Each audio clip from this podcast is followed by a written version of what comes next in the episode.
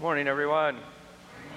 Good to see you today. If you're visiting with us uh, today, welcome. Glad you're here.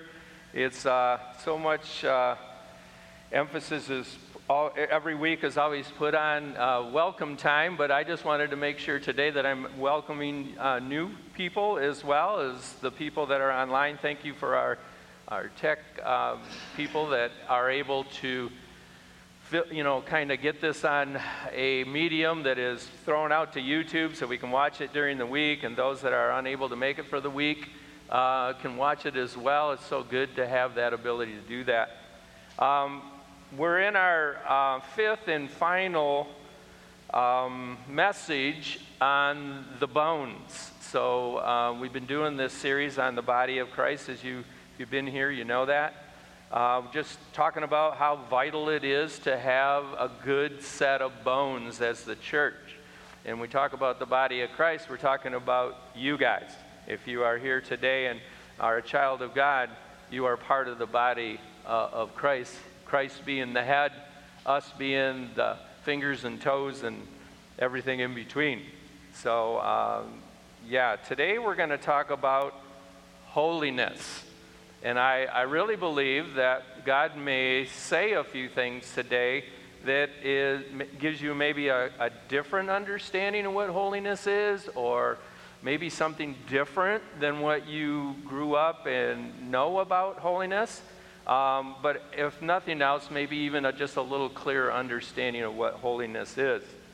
Um, last week, we really went through the whole idea of having spiritual gifts. If you're in the body of Christ, if you are uh, a child of God, then you have been given uh, some type of a spiritual gift. In other words, a gift that is to be used to um, edify the body or to build up the body. And uh, so this week, as we cruise into holiness and we talk about holiness, I, I pray that you'll, you'll understand how crucial that holiness is to the body of Christ. Um, when holy is mentioned, what comes to your mind? Just take a second, if you would. When, when somebody says something is holy, or, or just when the word is mentioned, what comes to your mind? Is it God? Maybe heaven? Maybe a, a church building? A holy man? A type of music or a, a, an approach to singing holy music? Maybe stained glass windows you think of as being holy. Uh, a certain type of dress or clothing, maybe, uh, for you is what comes to mind. But do you ever wonder what makes something holy?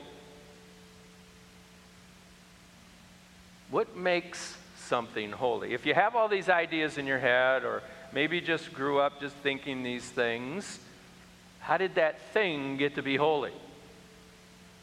That's what we're going to talk about today. Is being holy just something for God and his angels? That was a question I kind of wanted to pose this morning because a lot of times when we think about God, of course, we think about him being holy, but then we also use the term a lot about holy angels. But is that the limit? Is, is that what holiness is restricted to? Or maybe holiness is something that you, you don't really get, or it's kind of like a spiritual gift. Some people get holiness and others don't get holiness. Or maybe the guy sitting next to me today in church has a little more holiness than I do. Is that the way you kind of perceive holiness and think about it? Well, like I said, I, I hope that this morning, as we look to the Word, we get a better understanding of what holiness is, and then how we can apply it or use it in our lives as part of the body of Christ. So, before we do that, I think we're going to need some prayer. So, let's go to the Lord uh, for in prayer, please.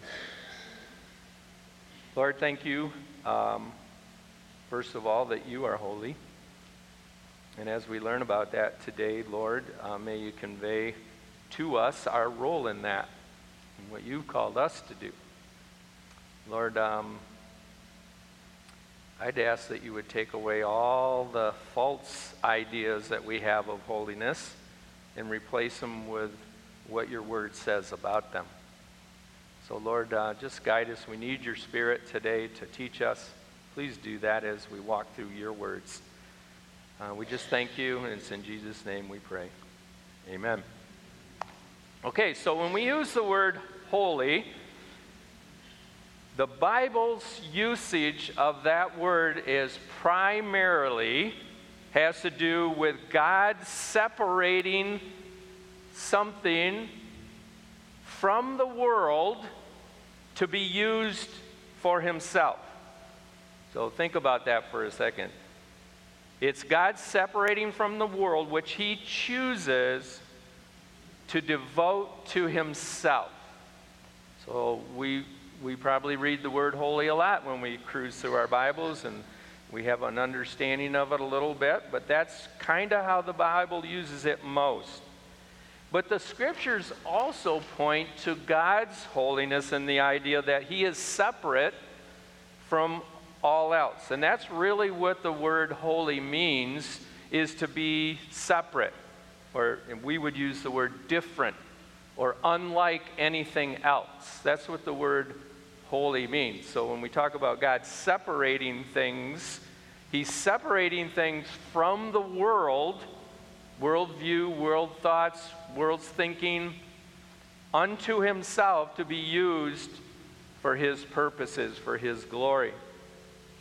So, first of all, when we look at God as being holy, He's not like anything else. There are things about God that we could never be. Do you believe that today?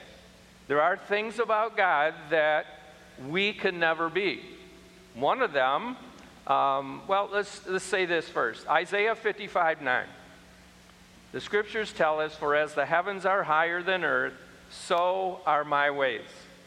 Higher than your ways. And this is God speaking through Isaiah. And my thoughts than your thoughts. So we learn a great deal about God's holiness in the scriptures.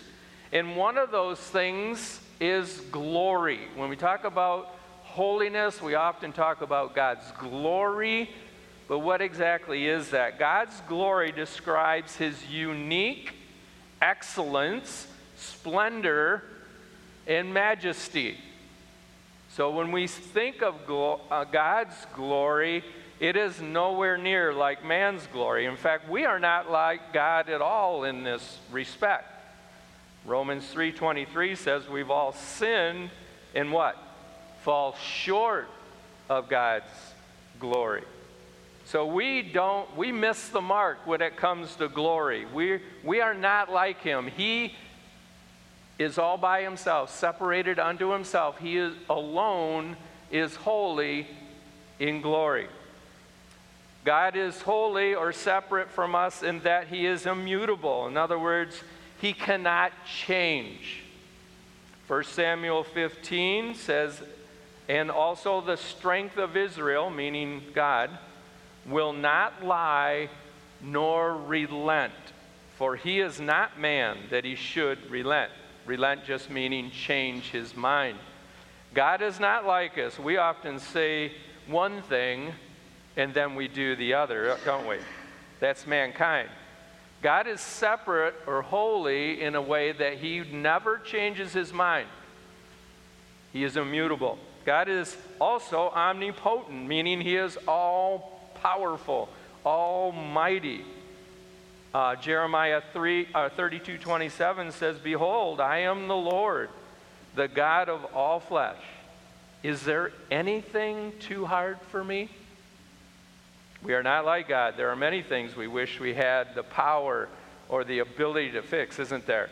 There are things that we just can't do, but only God can. So God is holy in that respect. He's also holy in his omnipresence. In other words, he is everywhere. Deuteronomy 4:39 says this: Therefore know this day and consider it in your heart that the Lord himself is God in heaven, above and on the earth beneath. There is no other. There is no other one that is holy in this respect like God. God is in the heavens and on the earth at the same time. He is omnipresent. Don't you wish you could be like that? Two places at one time, especially when you got kids, you know? It'd be great, wouldn't it? We are not like him. We are limited to being in one location and at one time. God is omniscient. He's all knowing. He knows everything. He is ignorant of nothing and has never learned anything new. That one, as I was studying this week, just really kind of, you know, it's one of those, you know, things. You know, we're always learning, aren't we? We're always growing and, and learning new things. God, everything that God knows now, He always knew. Psalm 139, 1 through 4 says, O Lord, you have searched me and known me. You know my sitting down and my rising up. You understand my thought afar off. You comprehend my path and my lying down, and are acquainted with all my ways. For there is not a word on my tongue, but behold, O Lord, you know it altogether. God knows everything. We are not like God in this way. We are, He alone is separate, He alone is holy. Um, did you always know that God was all knowing? I know this is going to take a second. Did you always know that God was all knowing? So then we're not like him. he always knows what he knows, right? I know I'm just trying to mess with your heads this morning. It keeps you from dozing off. So God is holy because he is self existent, he is independent. He needs no other beings and exists to and for and by himself. He has no cause, unlike us. He is uncreated. Revelation 4:11 says, "You are worthy, O Lord, to receive glory and honor and power, for you created all things, and by your will they exist and were created." Unlike us, God has no needs. Yet we exist because He willed it. He wanted it. He wanted to create. He wanted to create you and me. And you think about that. He didn't need us, He doesn't need us to exist. But yet, He wanted us and He created us. God is infinite. God is not bound by anything. No limit can be applied to God. Job 11, uh, 7 uh, through 9. Um, this is one of Job's friends, uh, kind of rebuking him a little bit because if you know the story of Job, Job went through an awful lot of tragedies in his life lost family and livestock and everything that he had. And his body was all filled with boils and sores and everything. And now we got a guy friend sitting next to his bedside basically telling him he needs to quit sinning and all this stuff, all this stuff will quit happening. But that's not really what is going on here. But God uses this uh, friend to say these words Can you search out the deep things of God? He's talking to Job. Can you find out the limits of the Almighty?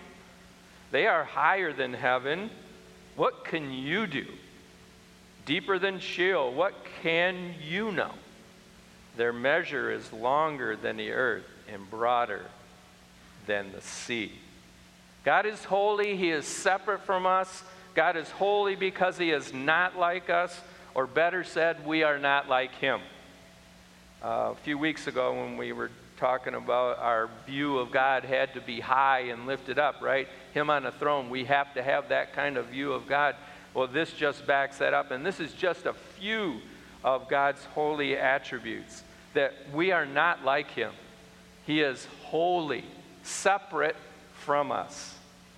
Second of all, when we talk about the word holy, God makes things holy, or he decides or wills things to be separate unto himself.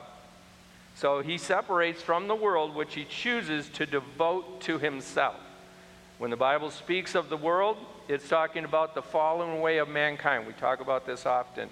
So when I use the term world, the Bible uses the term world, it's really the world is uh, uh, mankind trying to live an existence without God, as if He doesn't exist. That's what we talk about when we say the world. So, if any of you guys, um, I always tell you guys this I was a late bloomer coming to know the Lord, but I know the difference. I know what it's like to live in the world without Him, and I, I know what it's like to live in the world with Him. And so, when we talk about the world, it's what we're talking about. So, but God, in His great mercy, desires to redeem us, to, to get us back, um, to regain His possession that have been lost to sin. So, even though the world doesn't acknowledge Him, doesn't uh, want to know Him, tries to exist without Him, God is constantly trying to get them back trying to redeem them back. And we're going to talk about that a little bit. And this redeeming can be seen in the life of a, nam, a man named Abram. So if you know your Bible, go to uh, Genesis 12:1. You know Abram and how God used him. Uh, now the Lord had said to Abram, Get out of your country, from your family, and from your father's house, to a land I will show you. I will make you a great nation. I will bless you and make your name great and you shall be a blessing. I will bless those who bless you, and I will curse you, uh, him who curses you.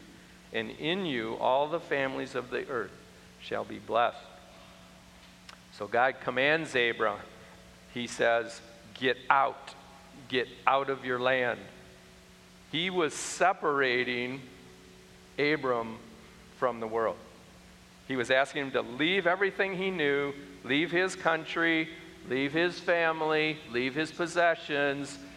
God says, I'm going to separate you and I'm going to do great things through you. And that's Abram's life. God is separating a people or beginning a people unto himself. And we know those people as being uh, what we would call the Israelites. And then later on, once they housed in Jerusalem, we called them Jews.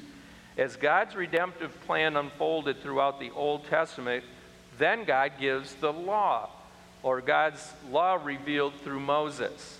This contained aspects of morality, ceremonial, and civil regulations. And if you've been through your Old Testament, you know that God gave the law to man to live by.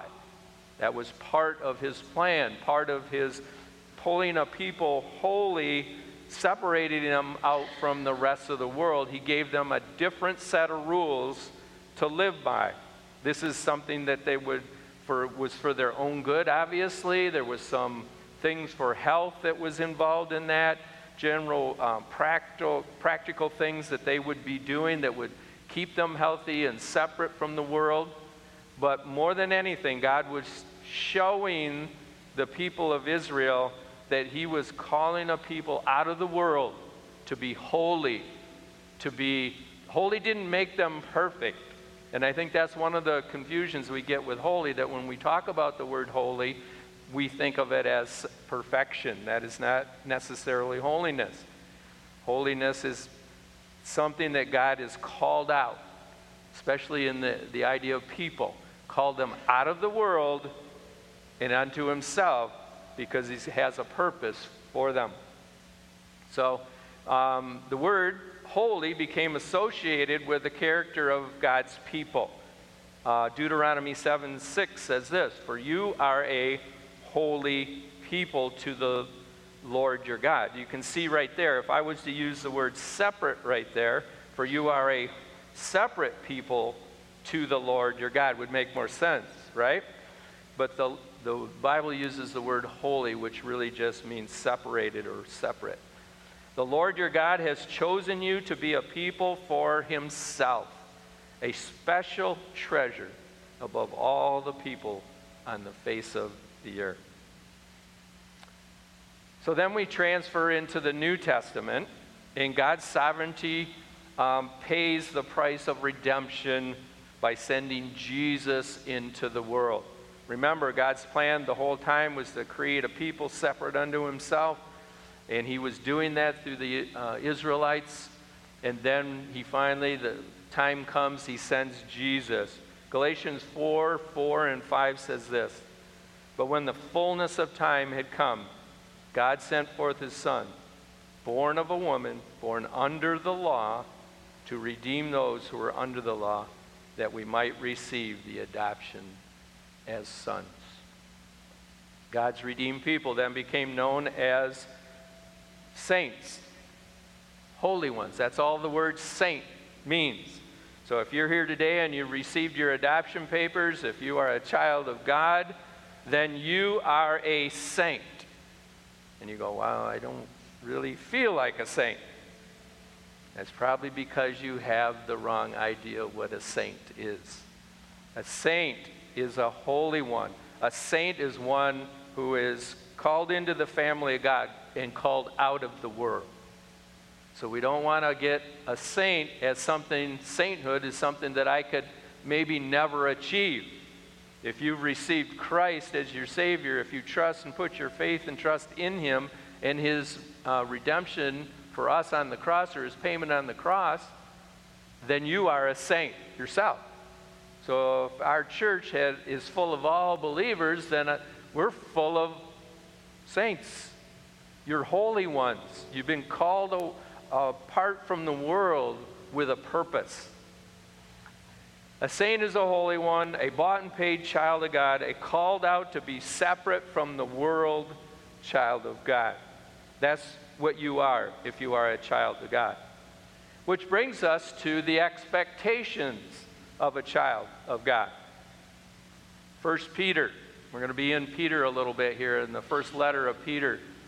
Um, great, great letter. If you want to read it when you go home this week, read the whole entire letter of First Peter. It'll help even explain some things that I, I'm not going to have time for today. But listen to what Peter says in verse 15. But as he who called you is holy, speaking of God, in the same way that he who has called you is holy, you also be holy in all your conduct. So the scriptures are telling us that in the same way that God is holy, we are to be holy as well. But remember, there's certain things, that's why I explained some of those attributes of God up front, is there are certain things we cannot be like God in. We are not all knowing. We're not all powerful. Those things we cannot be holy in.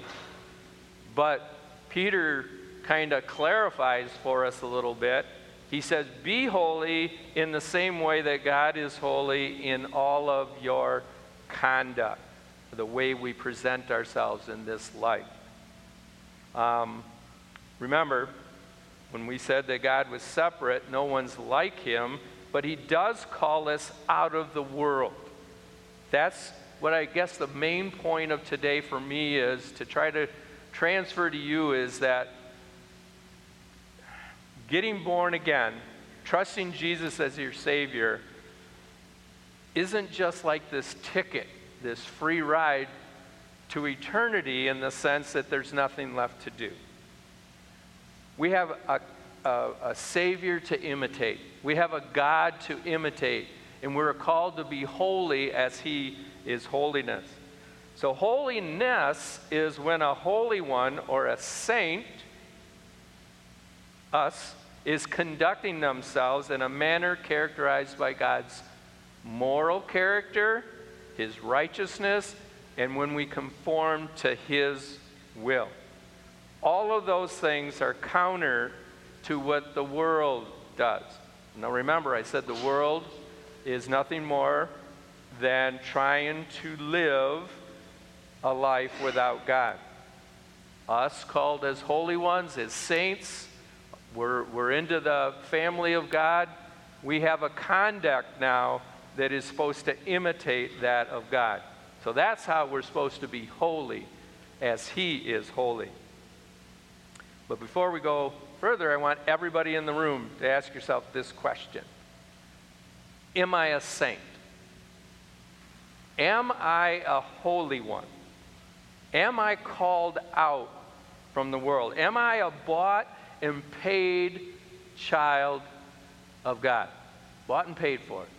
Is that you today? Now be honest. Is that you?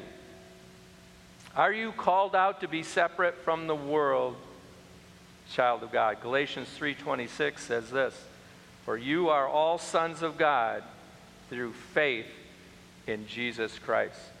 So the qualifier to be a child of God is faith in Jesus Christ. If you're not yet a child of God, then you've not, that means you have not yet placed your faith in the redeeming work of Jesus Christ on the cross. Understanding that um, is a big part of the Christian life. Christian life is not coming to a church. Remember when I was talking to about things about what do you consider things to be holy? Sometimes we get a little mixed up on what is holy. If I all of a sudden if I walk into a holy building, I become holy somehow. That I so, all, there's some kind of fairy dust that comes down and makes me okay. Well, the qualifier in Galatians just said that in, you know the only way that we can um, become a child of God is through our faith in Jesus Christ and faith in His redeeming work. So, if you are not yet a child of God, then that means the sin that we commit, all of us commit as people, is still on our account. Because remember, what redeem means means that somebody paid the price to get you out of the bondage that you were in. And this bondage that the Bible talks about is sin, and sin binds us or um, has us in prison. We're a slave to sin. And if that is you today and you've never put your faith in Christ, may I encourage you to do so. It's like, what are you waiting for kind of thing. Why do you want to live a life of bondage in sin penalty for your sin not yet paid when you can have that. Jesus, remember, paid that penalty, and all we have to do is have faith in him. So, not being a child of God is pretty rotten news for this Sunday morning, to be honest with you. But the Bible is full of really good news. Romans 10:9 says that if you confess with your mouth the Lord Jesus and believe in your heart that God has raised him from the dead, you shall be saved. You can be saved from your sins. Now, it sounds like a pretty easy thing, doesn't it? But I have conversations with people all the time about this. There's a two part, if you want to put it that way, um, condition to salvation. First, you confess it with your mouth. In other words, you, you believe that Jesus died on the cross. You believe that what he died for was the penalty of your sin. But that belief also has to be in your heart. Because so many times we run across people that only confess with their mouth. And never, it never gets to the heart. In other words, that, that when we confess with our mouth, it's almost like it just makes me feel better. That's not what the Lord is asking us to do. He is saying that if you confess with your mouth and believe in your heart Jesus is Lord, then you will be saved from the penalty of your sin. Romans 10 13, just a couple verses down, says, For whoever calls on the name of the Lord shall be saved. I love the idea that for whoever calls on the name of the Lord shall be saved. That any excuse you got that I am I've done too many bad things. I went to this place I never should have went to. I've lived my whole life without him. All these different things that we can come up with in our head that we are not worthy of being saved is wrong because the scriptures tell us for whoever calls on the name of the Lord can be saved. So, if you never called on the name of the Lord, then you are not his. And that's some pretty serious business today. You are not part of the body. If this is you, will you confess him today? And when we talk about confessing, it's really just an acknowledgement of what he's done. You know, it's humbly coming before him and just saying, God, i I finally get it. I finally see how much you love me. I finally see that you, you went to the cross and paid the sin that was due my sin. That's how much you love me. So if we confess with our mouth and believe in our heart that Jesus is Lord, then we can be saved. He lovingly went to that cross, didn't he? Nobody forced him. Remember, one of the attributes of God's holiness was that he doesn't really even need anything, he needs nothing to exist. But yet, he created. He created you, he created me because he wanted to. But then when we fell into sin, we really are saying that we didn't want him. But then he said, I'm not going to leave things that way. He says, I'm going to go and buy them back. They sold themselves into slavery, into sin. I'm going to go redeem them. And he did that on the cross. So if this is not, if that is you today, will you confess him today? I pray you do. If you are a child of God, you have been made holy or separated from the world for his purpose. So then my question and the Bible's question is how is our conduct? So if we are separated unto the Lord for his purposes, we are made holy, we're asked to be holy as he is holy in our conduct. How is our conduct? The amount of unholiness that we are exposed to these guys is, un, is unprecedented today, guys. It's the amount of billboards, the amount of TV shows, the amount of books and unholy things that we are exposed to is really unprecedented. Um, I've lived a couple years now, and it is, it was never like this when I was younger. But because of all the digital advances and TVs and satellites and websites and all this stuff, our world is just pounded with unholy things. We're exposed to so much. But as God's children, we have to guard ourselves, don't we?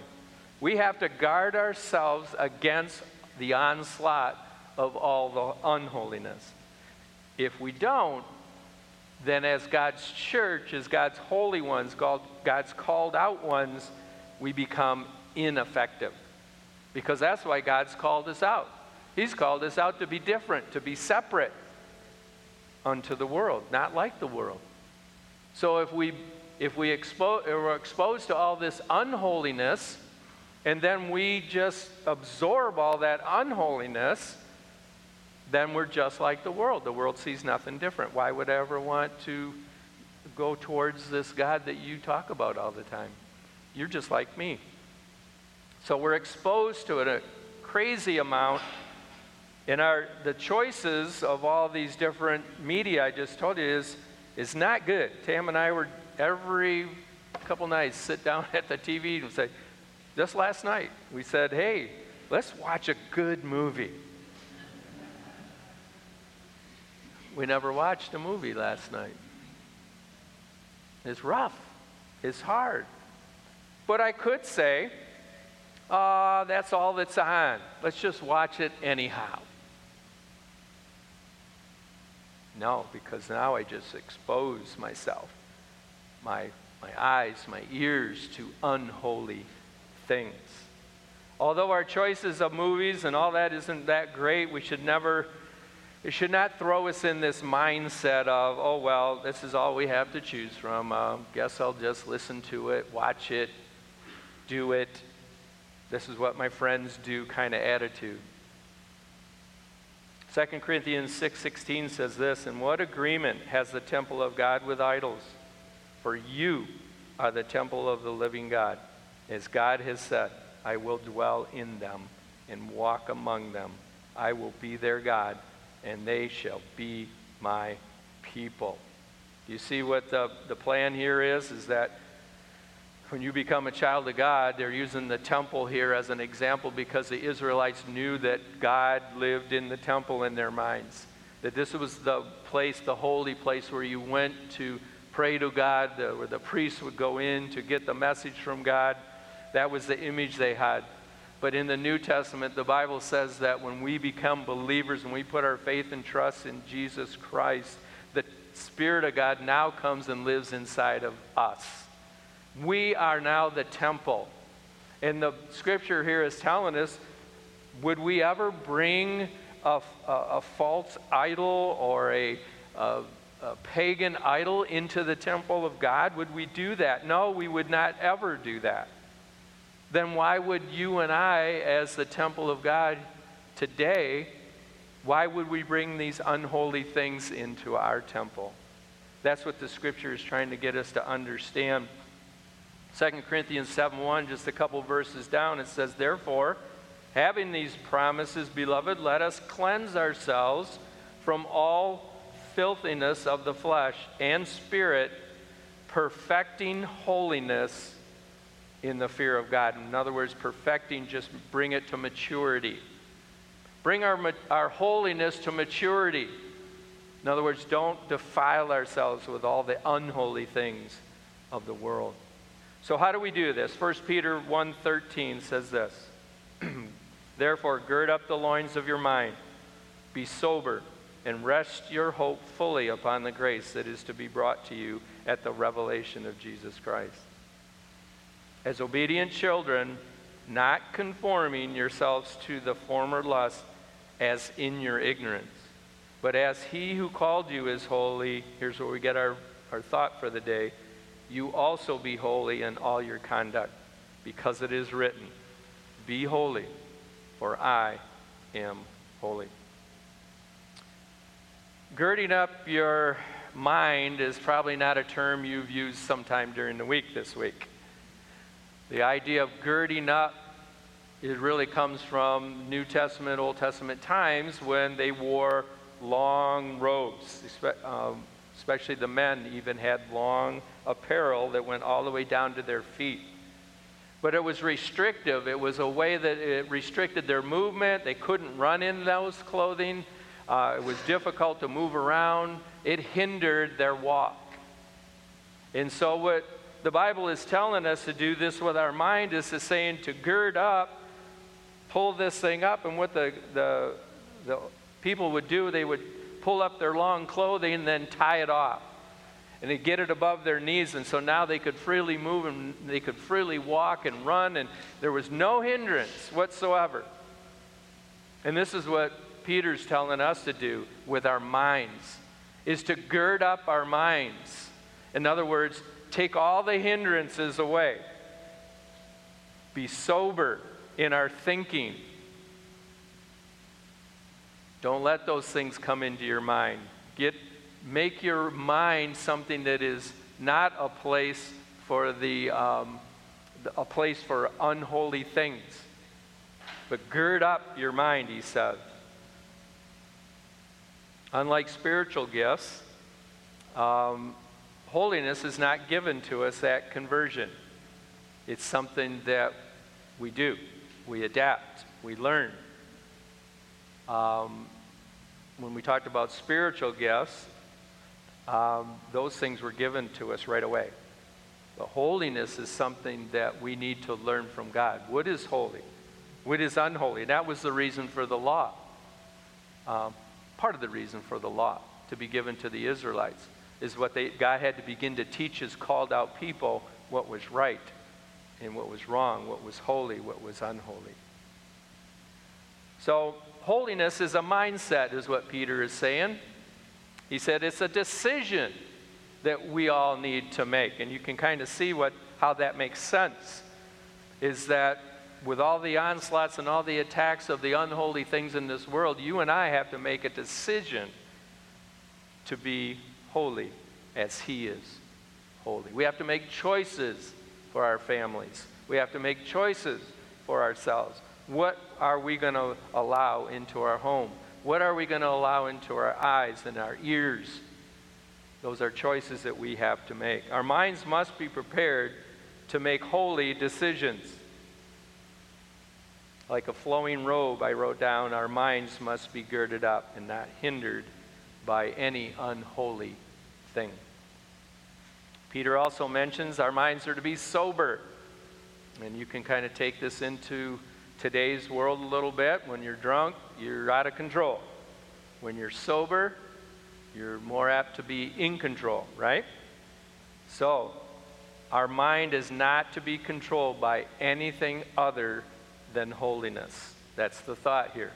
So we got a girded up mind, some, a mind that's not hindered by any other thing, so it can move forward in the things that God wants us to move forward in. But also a self controlled mind. And when it comes to all the things we talked about, unholiness, attacks that we have, we need sober minds. We need minds that are not hindered or controlled by anything else other than God's holiness. We struggle with our holiness, Peter says, when we conform or shape our behavior, that's what the word conform means, to our former lusts and desires, meaning what we knew and what we ran our lives by when we were in the world and only knew those things. So even though we are called out ones, we must conduct ourselves as if um, we must not conduct ourselves as if we are still in the world. We have to look different. That was God's whole point.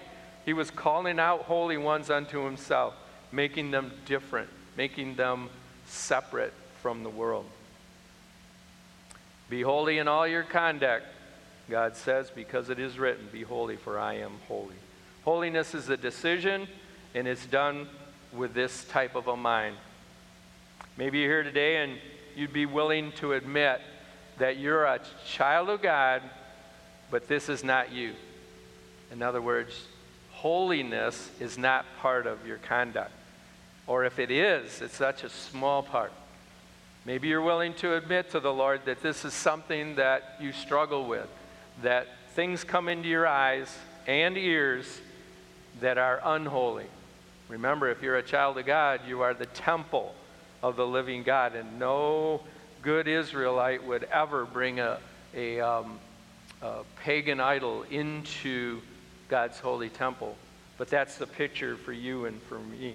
Maybe you'd say, I'm not making good choices. I'm not conducting my uh, life in a way that is separate in the way that God wants me to be separate.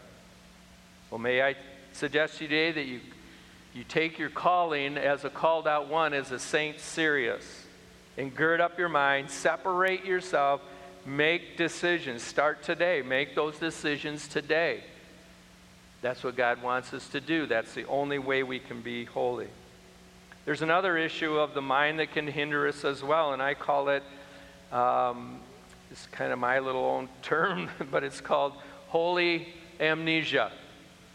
Um, yeah, you're giggling because you know you, you have it from time to time. Like clinical amnesia, we forget. But clinical amnesia, in most cases, um, can be restored by bringing a thought back to the mind. In other words, remember something, and then all of a sudden you go, oh, yeah, I get it. I, I, I remember now.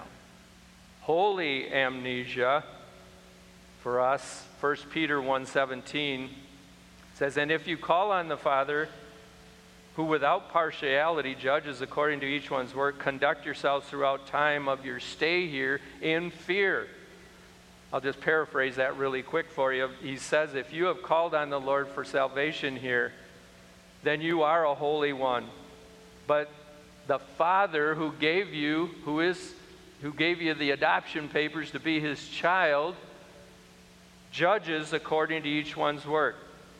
And the, the warning is conduct yourselves throughout the time of your stay here in fear, in holy respect. That's what that word fear here means, is that we have to have a holy respect, a holy fear of God as our Father, as He has called us out. And this is not the kind of judgment that casts you into hell if you screw up. If you are one of God's children, that's a done deal. Jesus paid that price. That's over for you. Are you not under the judgment of your own sin anymore? What this is talking about, now that you are a called out one, God sees it. And He's going to put that in the balance throughout our time here. Our conduct here on earth should be our, let's put it this way, should be, our conduct should be a healthy, reverential fear of God. Does that make sense? In other words, we're not to be scared of God in the sense that, man, I better not do anything when I walk out of the church today or he's going to zap me with some kind of lightning bolt. That's not what we're that's not what the Bible's telling here. It's just a healthy respect for our heavenly Father in fear throughout our time here. 1 Peter 1:18 says this, knowing that you are not redeemed with corruptible things like silver and gold from your aimless conduct received by tradition from your fathers, but with the precious blood of Christ as a lamb without blemish and without spot. So the first thing we needed to remember that God is our judge as his children, but then also we need to be reminded of the cost of our redemption. The scriptures tell us there that he paid the price to release us from the bondage of sin, and that, that wasn't paid with like silver and gold or amount of money that, you know, something that we could get our heads around. We could maybe understand even something like as big as a trillion dollars. We could maybe, oh yeah, I can figure that out. No, this was something that was almost uncomprehendable in the sense that Jesus paid the price. God's only Son paid the price. And so, as we go about our time here on earth, there's two things that we have to keep reminding ourselves is that God sees everything. And the second thing is that we cannot forget the price that Jesus has paid to set us free. Why would we go back into the thing or continue in the thing that He set us free from? So holiness means to be separated. Holy needs to be means to be separated. Holiness is our conduct as children of God. So you wonder, why did God do that? Why did God who needs nothing, why did he why did he pay this price? Such a high price. John 3:16 always tells that story. For God so loved the world that he gave his only begotten Son, that whosoever believes in him shall not perish but have eternal life. It's almost unbelievable that God did that for you and for me. So, how do you get rid of your holy amnesia? Remember what he's done and what he's paid. So as we conclude, the band's going to come up. We're going to take communion today. And communion is a, a, so much about remembering. And remembering this very thing. Remembering the price that Jesus paid to set us free. So, why would we continue in unholiness, remembering the price he's paid? God forbid that we should do that. So as we go about our time of communion here, I'm going to ask everyone to think that through. Think about maybe just your past week, your past month. Is there something in our conduct throughout our lives that can be removed? Can we, is there some unholy things in the temple of God? That's really the question. Am I unholy in my conduct? In a minute, we're going to get up, we're going to grab the elements. I'll ask you to grab one of each, bring them back to your seat, and think about that very thing. Think about is there something that I've allowed into my temple that shouldn't be there, that defiles the temple? And then just beg God to keep it out of the temple. Tell them you're willing to get rid of it, but you need the help to keep it out. And how do we do that? Peter told us it's up here. We need to gird up our minds. We need to be smart. We need to be sober about the things we're allowing into our, into our hearts and into our minds. So as the band plays,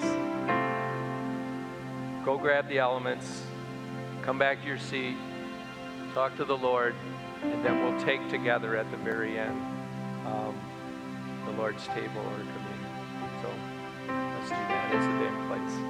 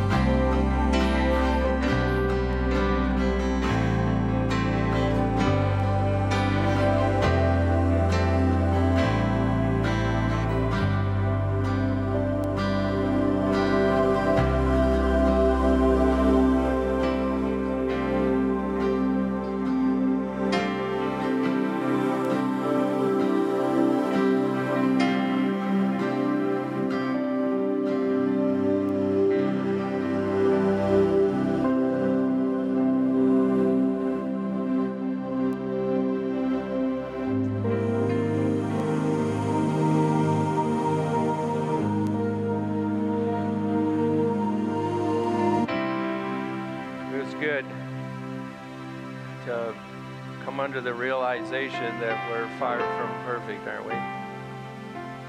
Uh, I saw the band just struggle just now. Obviously, something was off with timing of something, but it just really helped me understand how much we need Him in every single thing. Our best efforts sometimes are a mess, aren't they? Well, as we take communion today, communion meaning together as a church in relationship with the Lord as the head of the, the body. This sacrifice that we talk about needs to be remembered. Again, this, my term, holy amnesia, is a real thing, at least it is for me. But what about our days or weeks? We forget. We forget about the great sacrifice that it took to redeem us. In Luke 22, starting verse 19, it says, And he took the bread, gave thanks, and broke it, and gave it to them, saying, This is my body, which is given for you. Do this in remembrance. There's our word, remembrance of me. And this is Jesus sitting at what we would call the Last Supper, having communion with the people that he was about ready to go die for. He knew that we'd have holy amnesia. He knew that. So, this ordinance that we do, this Lord's table, this communion that we have together, is to remember. First of all, the broken body. That's what's really represented here by a piece of bread. But that's what he did that night. He broke bread and passed it around, just like his body was going to be broken for so many of us. But then also he said, likewise, he also took the cup, and after supper, saying, This cup is a new covenant in my blood, which is shed for you. So the Bible says that without the shedding of blood, there is no remission of sin. In other words, holy, pure, sinless blood could be the only sacrifice that would be sufficient to redeem us, to save us from our sin. No man could die. So God Himself had to come in the flesh and die in our place. That's worth remembering. So as we do that today, I'm going to pray. And then when I'm done praying, then let's take together. Lord, thank you for your broken body. It's hard to think about that, Lord, the suffering you had to go through to redeem me, to pay for my sin. But you did it. You did it out of love and you did it willingly.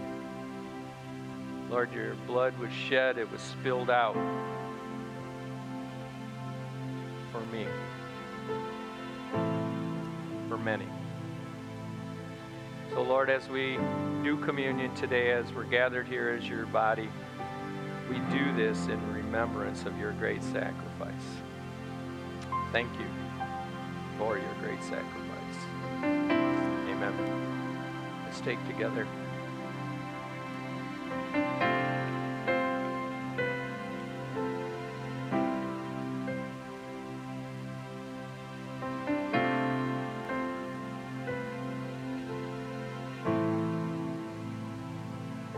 So, as you leave today, I hope that you're reminded of uh, the call to be holy as He is holy.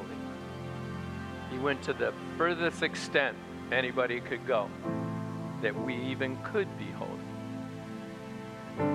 So, as you leave today, I pray that this is you. You've been reminded, and that if there's a mindset that needs to be changed, that you remember his great sacrifice and make that change.